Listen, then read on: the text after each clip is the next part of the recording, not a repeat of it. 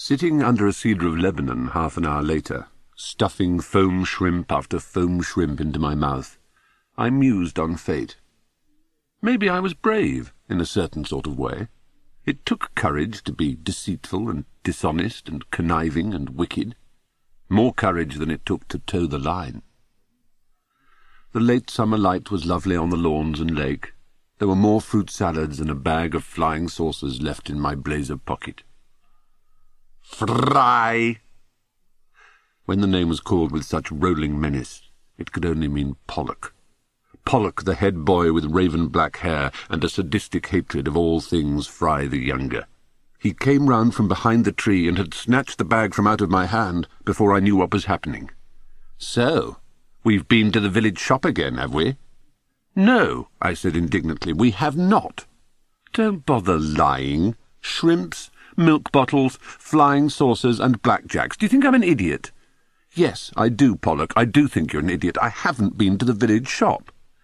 He struck me across the face. Don't be cheeky, you little creep. Empty your pockets.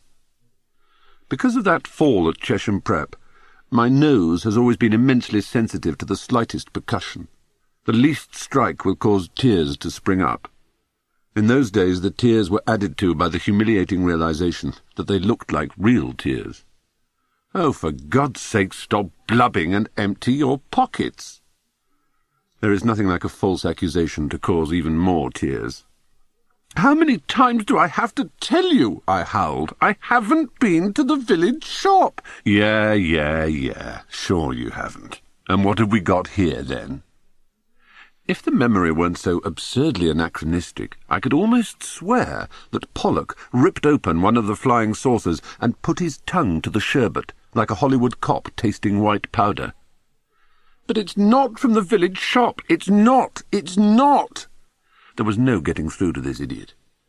Christ, you're for the high jump this time, said Pollock, turning away with all my spoils. As he spoke, we both heard the bell ring for tea. He looked up towards the main school buildings. By the ships, straight after tea, he grunted and stumped up the hill. How strange that the phrase, by the ships, has only just come back to me. At one end of a corridor, the other end of which led to the headmaster's study, there were two model battleships mounted in glass cases. A prefect who sent you to see the headmaster always said, by the ships after lunch, or one more squeak from you and you'll be outside the ships. Odd that I didn't remember those ships earlier on in the telling of the story. I think one of them may have been HMS Hood, but maybe I'm wrong. I'm certain, too, that they had red paint on the funnel, which seems unlikely in a Royal Naval vessel. Perhaps they were cruise liners. Whatever they were, they spelled disaster. With rising panic, I stumbled up after Pollock, screaming at him that I hadn't, I hadn't, I hadn't been to the village shop. I heard only answering echoes of laughter as he disappeared into the school. I heard a small voice at my elbow. What's the matter, Fry? Whatever is the matter?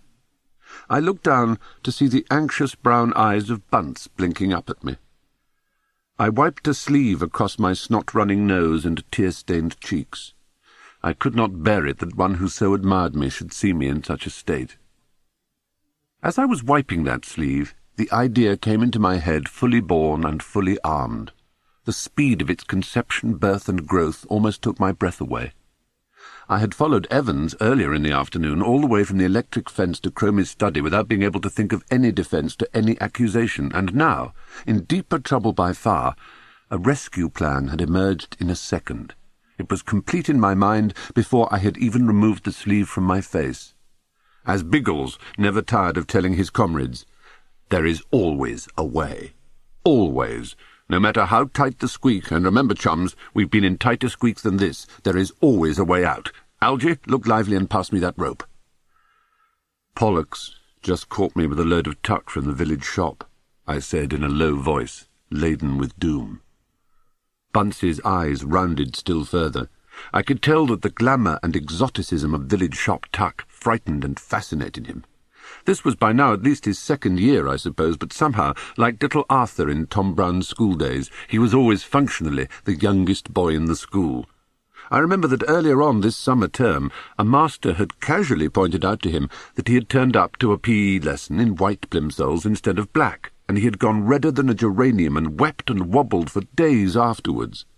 His sixth term at the school, he hadn't even been close to punishment or the gentlest chastisement, but it was his first ever deviation from the letter of school law, and it had upset him deeply.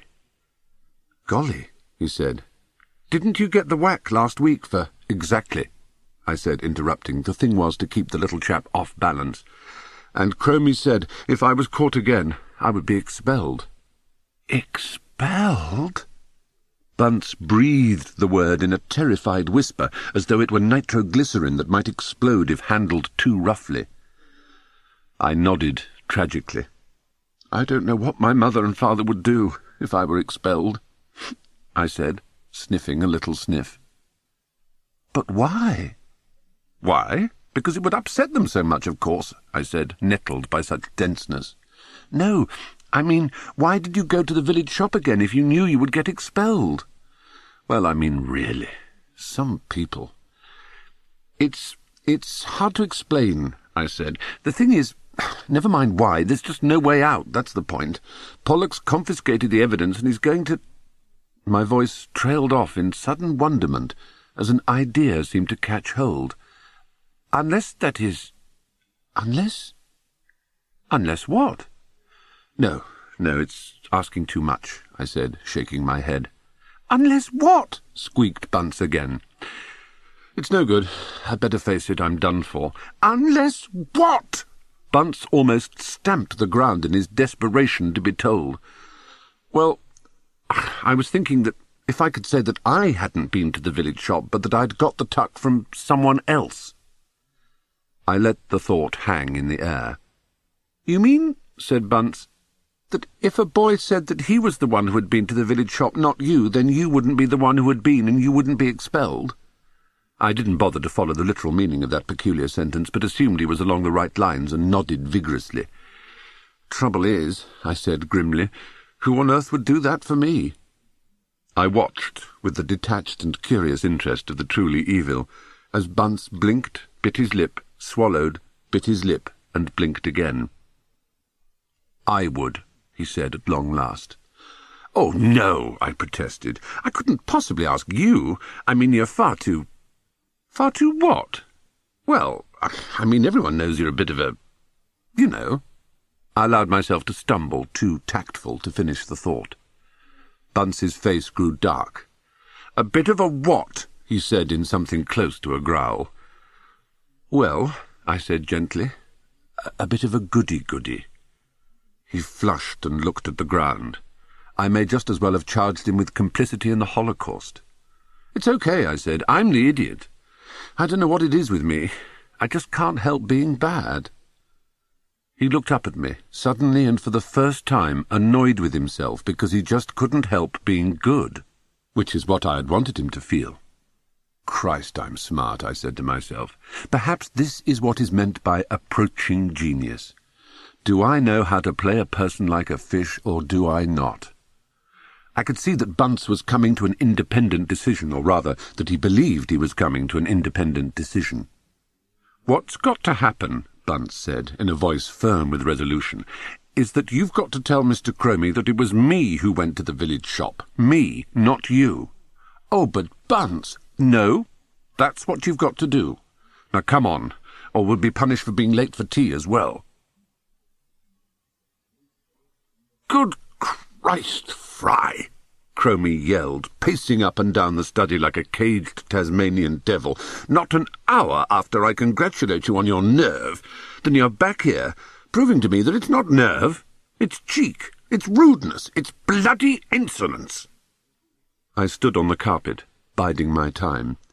Did I, or did I not, boy, warn you last time that if you dared so much as to smell that blasted shop again, I would have your guts for garters? Well?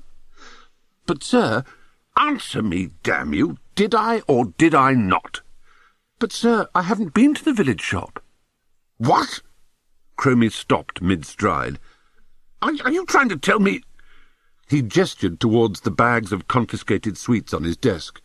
It simply amazed me that the thought hadn't crossed his mind to check his own stash in the secret drawer. Maybe he had forgotten all about it. No, sir, I was eating those, but... But what? You picked them off a tree? You fished them out of the lake? I wasn't born yesterday, you know. I wasn't born yesterday. Pull the other one. Have your guts for garters. Don't try to teach your grandmother to suck eggs. Pull your socks up. Buck up your ideas. I wonder if schoolmasters still talk like that. No, sir, it's just that I didn't go to the village shop. What do you mean? Cromie almost clawed the air in his frustration. What on earth do you mean? Well, sir, what I say, sir. Are you trying to tell me that someone else gave you those sweets? I nodded. At last he understood. And who, may I ask, is this charitable person, this extraordinary philanthropist who visits the village shop just so that he might bestow sweets on his friends like some benevolent lord of the manor distributing largesse to his villeins? Hmm? Who might this person be? I... I don't like to sneak, sir. Oh, no. Oh, no, you don't. Cromie wasn't buying that one. If you don't want your promised six strokes, then you had better tell me, and tell me this minute. My lower lip wobbled as the betrayal was wrung from me. Well, sir, it was Bunce, sir. I do not believe I have ever seen a man more surprised. Cromie's eyebrows shot up to the ceiling, and his lips went instantly white. Did you just say Bunce? he asked in a hoarse whisper of disbelief. Sir, yes, sir. Bunce, as in Bunce? I nodded. Cromie stared at me, eyeball to eyeball, for about five seconds, as if trying to pierce through into the very back of my soul. He shook his head, strode past me, flung open the door, and yelled in a voice that thundered like Krakatoa, Bunce! Bunce! Somebody find me Bunce! Oh dear, one of the parrots remarked, kicking the husk of a nut out of its cage. Oh dear, oh dear, oh dear. I waited, standing my ground, as I listened to the cries for Bunce echo round the school like calls for courtroom witnesses. During tea, I had looked across at Bunce's table from time to time. He had been listlessly pushing fried bread into his mouth like a condemned man who has chosen the wrong last breakfast. When he had looked up and happened to catch my eye, his cheeks had blazed scarlet, but his head had nodded emphatically up and down, and his mouth had formed the word yes. I had no doubts about my Bunce. Bunce was brave and Bunce was true. Within three minutes, Bunce was beside me, on the carpet in Cromie's study, his hands behind his back, his mouth set in a firm line, but his legs wobbling hopelessly in their shorts. Bunce, said Cromie sweetly, Fry tells me that... This was as far as he managed to get. The dam burst, and the torrent filled the room.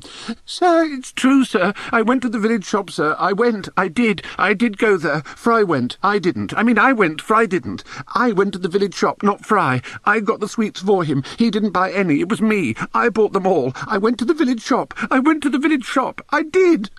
All this came at a pace that made Cromie blink with astonishment. It ended in a howling cyclone of weeping that embarrassed us all. Fry, get out, said Cromie. Sir, does that mean just go? Wait outside. I shall call for you later. As I closed the door, I heard Bunce's voice squeaking out the words, It is true, sir. Every word. I went to the village shop, and I'm so sorry, sir. I shan't ever again. There were too many people milling about to allow me to stay near and eavesdrop. The great cry for Bunce had fascinated the school. What's up, Fry? Everyone wanted to know. I shrugged my shoulders as if I didn't care, and walked to the end of the corridor, down towards the ships. Higher up the wall, above the hood and the dreadnought, or the invincible and the repulse, or whatever they were, were wooden panels where the gilt names of scholars and other great achievers had been painted. I stood and looked at them. Lepoidovin, Winship, Mallet, De Vere, Hodge, Martineau, and Hazel. I wondered for a brief second if my name would ever be up there, but dismissed the idea at once. I knew that it would never be. This was a list of the names of those who had joined in. They had gone on from being captains of rugger and captains of cricket to being captains of school and captains of industry. I wondered if, in a phrase that Major Dobson loved, they had also become masters of their fate and captains of their soul. Are you a major of your soul, then, sir? And is that better than being a captain of your soul? I remember I had asked him this once, when he had read that Whitman poem to us, and he had smiled cheerily at the question.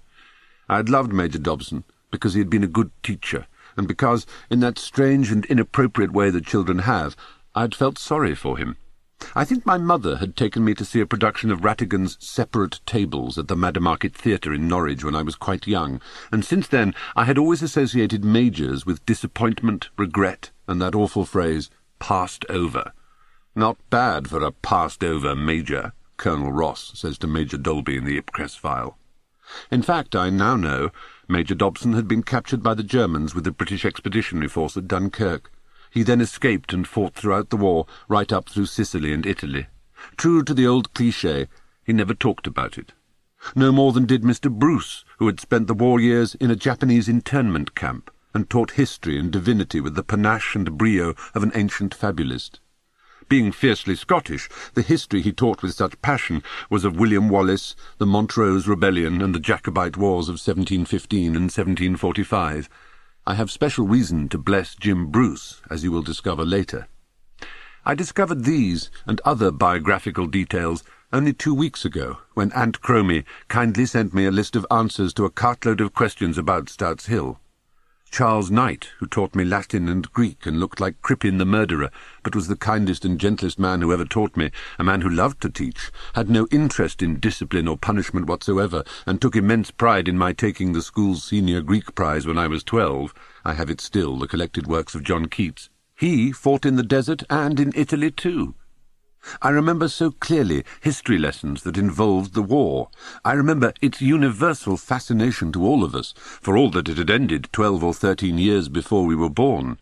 Almost every boy in the school could identify the silhouette of a Dornier and a Heinkel and draw hurricanes, Spitfires, and Panzer tanks. Yet not once do I remember a single master refer to war as a personal experience. I would have bombarded, strafed, and sniped them with questions had I known. It puzzles me still, this silence of old soldiers. Looking up at the names of the old boys always made me think of the war. Although the school had only been founded in 1935, those names above the ships looked like the names of the war dead. They shared that same melancholy permanence. A contemporary school roll, however outre or grand the names, always sounds perky and chipper. The school roll of a generation ago has the sombre, muffled note of a funeral bell.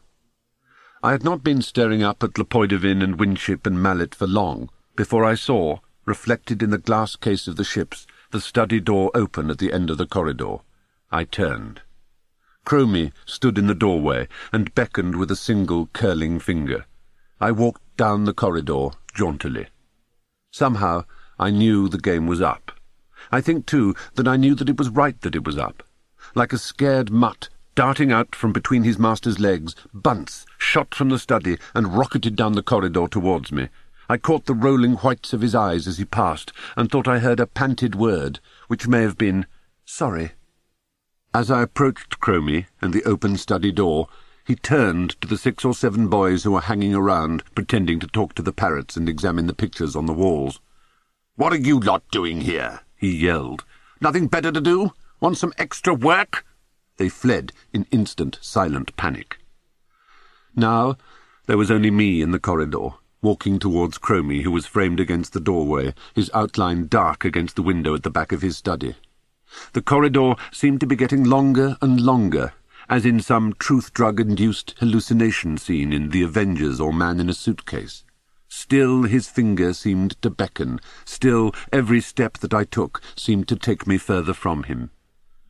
When the door did close behind us, the room was deadly quiet, and the sounds of the school could not be heard. Even the parrots and the mynah bird had fallen into silence. Cromie turned towards the window where the shutters were, the shutters that housed the canes. Of course you know, said Cromie with a sigh. That I'm going to beat you, don't you, Fry? I nodded and licked my lips. I would just like to believe, he went on, that you know why. I nodded again. To go to the village shop is one thing. To send a boy like Bunce to go in your place is quite another. Let us not fool ourselves. Bunce would never have gone unless at your bidding. If you can see how cowardly that is, how vile and low and cowardly, then perhaps there is a scintilla of hope for you. That was the first time, I remember, that I ever heard the word scintilla. It is funny how the exact meaning of a new word can be so precisely understood in all its connotations just from its first hearing. Eight strokes, I think, said Cromie. The most I've ever given. I hope never to have to give so many again. Bunce never forgave himself, in all the time I knew him, for letting me down. He remained convinced that somehow he could have played it better. He should have swaggered, acted the part of the real, wicked, dyed-in-the-wool village shopper. I wanted to hug him for his sweetness. Just a great hug to reward such goodness of nature. I wanted to hug myself, too. I wanted to hug myself for fooling Cromie. He still didn't get it. Still didn't know the real truth. I had stolen his sweets, stolen money from his pupils, and verbally tortured a fine child into lying for me and all I had been beaten for was the schoolmasterly crime of being a bad influence. The boys of Cundall Manor School loved me to tell them that story when I was a schoolmaster in the late seventies. I didn't paint myself in quite the terrible colours I should have done. I left out the parts involving real theft. But otherwise, I told it as it was, and they loved it. Tell it again, sir. The story of you and Bunce. Go on, sir. And I would light my pipe and tell them. I look back now at Stout's Hill, closed during my first term at Cambridge, and I shake my head at the person I was. The child was more malevolent, I think, than the adolescent, because at least the adolescent had love as an excuse. All the child wanted was to tear at sweets with his teeth. It never quite managed to move with the times, Stout's Hill. Aunt Cromie was ambitious and built a fine theatre, but he never liked the idea of too many day boys. The fees were high, the uniform remained fabulously classy, and meanwhile the parents became less interested in ponies and Greek, and more interested in common entrance results and money. They had voted Mrs. Thatcher in, and they voted out Cloud the pony, and the boathouse, and the lake, and the old majors and commanders.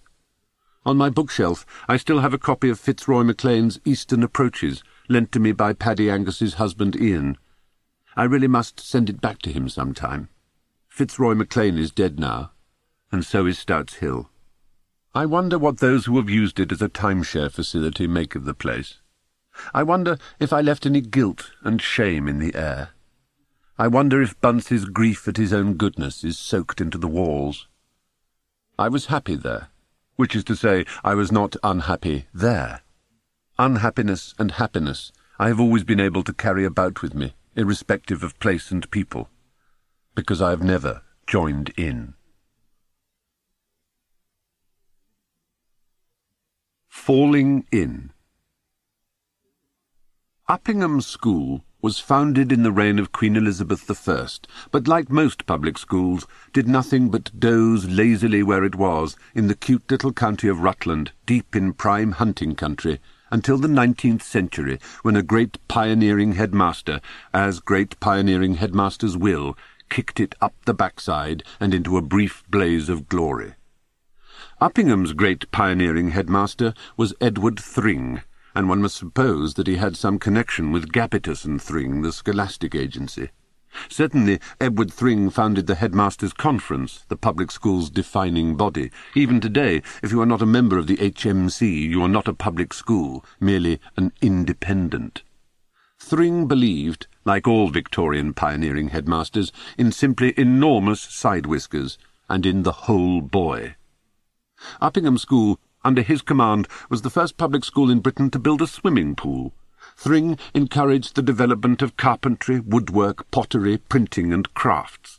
He believed that every child had a talent, and that it was the duty of the school to find it. If a boy was a duffer at Latin, Greek, or the mathematics, Thring argued, then something else must be found at which he could excel, for every boy is good at something, Edward Thring had wider and more substantial sideburns by far than Thomas Arnold of Rugby School, but Uppingham had no Webb Ellis to invent a new field game, and no Thomas Hughes to invent a new literary genre, and thus, despite the staggering impressiveness of Thring's whiskers that flew from his cheeks like banners of flame, Uppingham never quite attained rugby's heights of fame and glory, and throughout the passage of the twentieth century it slowly floated down to its current middle level of middle class, middle brow, middle England, middledom. The English have a positive mania for attaching the word philosophy to the most rudimentary and banal platitudes. Our philosophy is to please the customer. Do as you would be done by, that's my philosophy. A blend of traditional comfort and modern convenience is very much the Thistle Hotel's philosophy. That kind of nonsense. The word gets its most savage mistreatment in the mouths of that peculiarly pompous animal, the public school headmaster, that creature so ruthlessly and brilliantly slaughtered, stuffed, mounted, and put on permanent display by Peter Jeffrey in Lindsay Anderson's film masterpiece, If. The public school headmaster and the public school prospectus use the word philosophy much as Californian valley girls use the word like, ceaselessly and senselessly. It was very much Uppingham's philosophy, for example, to apply the precepts and principles of Edward Thring to the modern world. In other words, they had added a metalwork division and a screen printing room to the carpentry shop. It was very much Uppingham's philosophy to develop the potential of every pupil. In other words, the school's A-level results and Oxbridge success rate were well below the average. It was very much Uppingham's philosophy, even in my day unironically expressed, to turn out polite, cheerful, all-round chaps. In other words, the average Uppinghamian is a well-mannered, decent fellow with a stout heart, but not too much between the ears. If all this sounds like mocking criticism, it is not meant to. Well-mannered, decent fellows with stout hearts and not too much between the ears were the gravy and potatoes of two world wars. The well-maintained memorials in Uppingham catalogue a greater roll of the dead than the size of the school warrants. If other, smarter schools provided the brilliant generals and tacticians who moved counters on maps at Staff HQ, then Uppingham served up the gallant young fellows who sprang so cheerfully and so unquestioningly up from the trench ladders, leading their men into the certainty of muddy, bloody slaughter. What is more, Uppinghamians who survived would never be so unsporting or so tasteless as to write clever, sceptical poetry about the experience afterwards. There is a word which still means much to the English, and which was for many years a rod for my back, a spur to prick the sides of my intent, a fury from which to flee, a nemesis, an enemy, an anathema, a totem, a bugaboo, and an accusation. I still recoil at its usage and its range of connotation. The word stands for everything I have always wanted not to be, and everything and everyone I have felt apart from. It is the shibboleth of the club I would never join, could never join, the club outside whose doors I might stand jeering, while all the time a secret part of me watched with wretched self-loathing as the elected members pushed through the revolving doors, whistling, happy and self-assured. The word is healthy. A word that needs some unpicking. Its meaning derives from whole and hale, and is cognitively related to such words as holy and healing. Heal is to wheel, as the 11 plus might say, as health is to wealth. To be healthy is to be whole and holy. To be unhealthy is to be unclean and unholy, insanitary and insane. For the English, the words healthy and hale, at their best, used to carry the full-bellied weight of florid good cheer, cakes and ale, halidom and festive Falstaffian winter wassail. By the end of the seventeenth century, the hale health of pagan holiday was expelled from the feasting hall, along with Falstaff and Sir Toby Belch, by the sombre, holy day piety and po-faced puritanism of Malvolio, Milton, and Prynne. Health became no longer a bumping boozer's toast, but a quality of the immortal soul. Health no longer went with heartiness, but with purity. For your soul's health's sake, said the priest. Thomas Arnold, and behind him Edward Thring and a squadron of other great Victorian pioneering headmasters, whiskers flowing in the breeze, found a new meaning for health. They twisted a poor Roman satirist's cynical hope into the maxim of the muscular Christian, mens sana in corpore sano.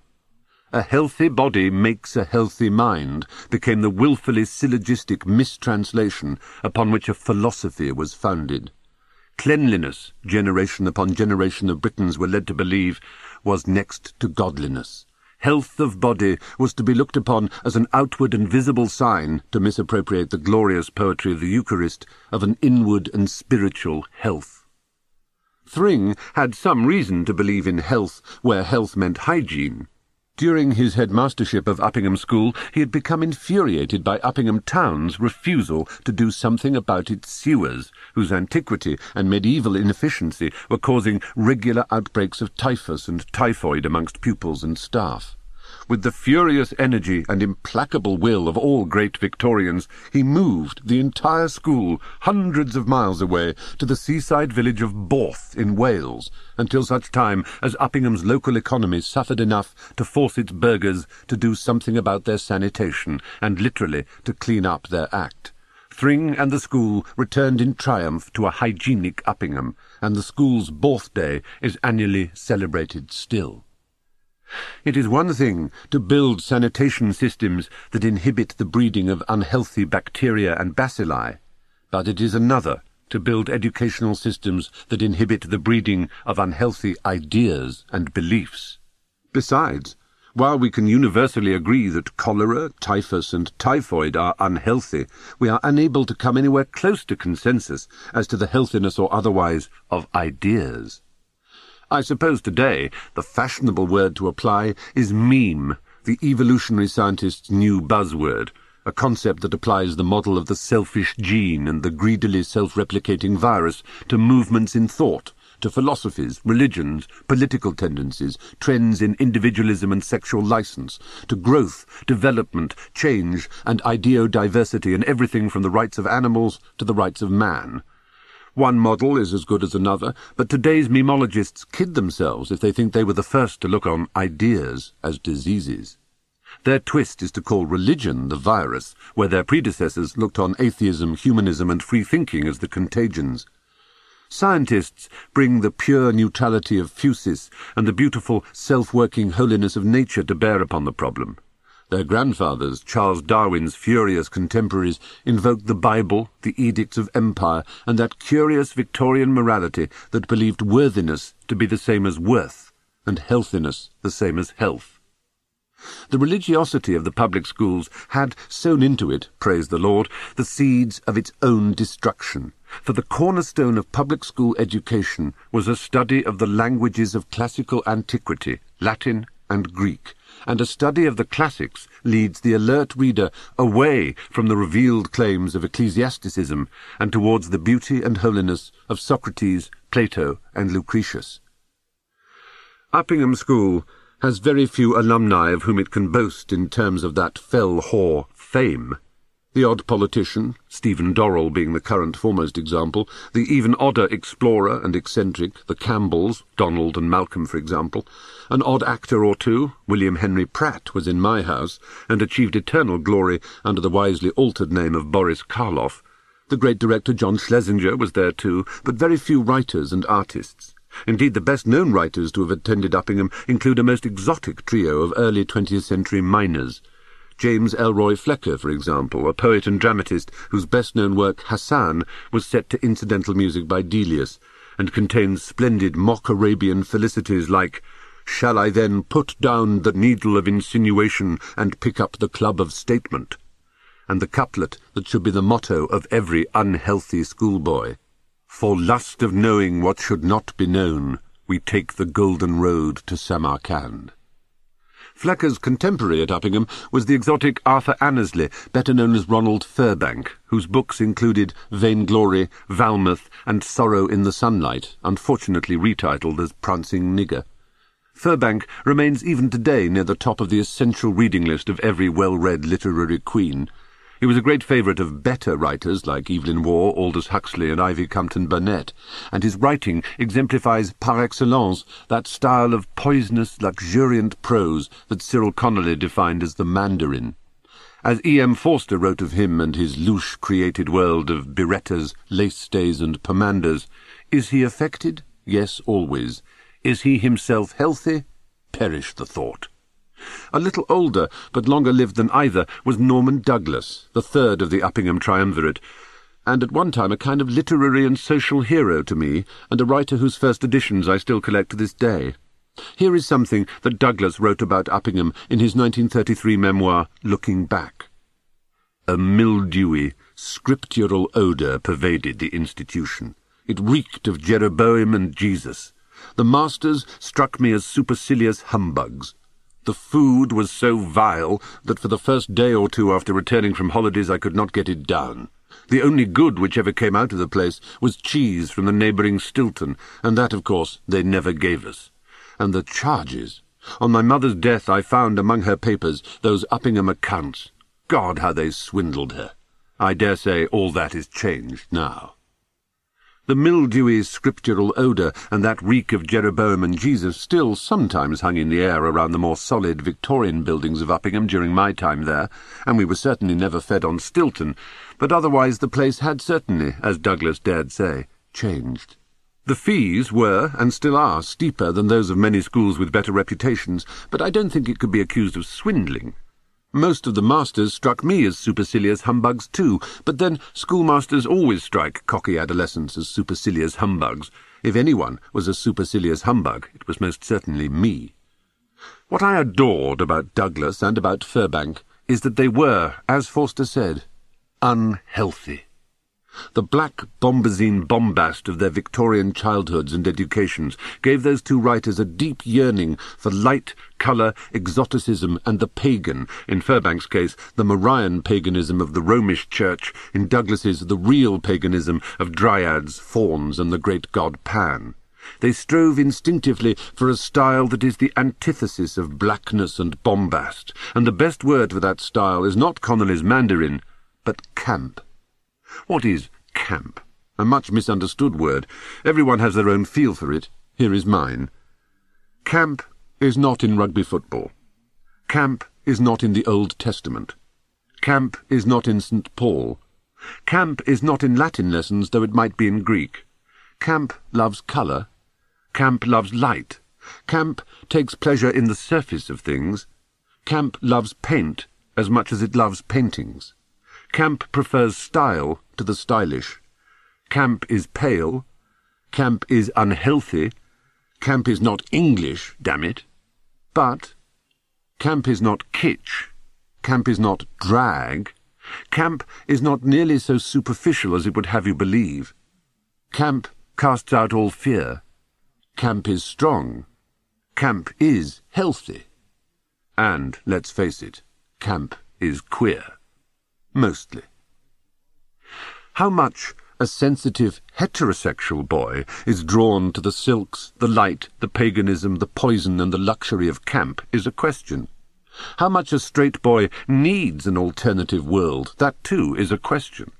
If he does need one, it is more easily found ready-made in the contemporary outside of rock and roll, sport, cars, and girls so easily found that it is not really an alternative world at all, merely one that is just different enough in emphasis from that of the older generation to enable the youth to feel rebellious and raughty.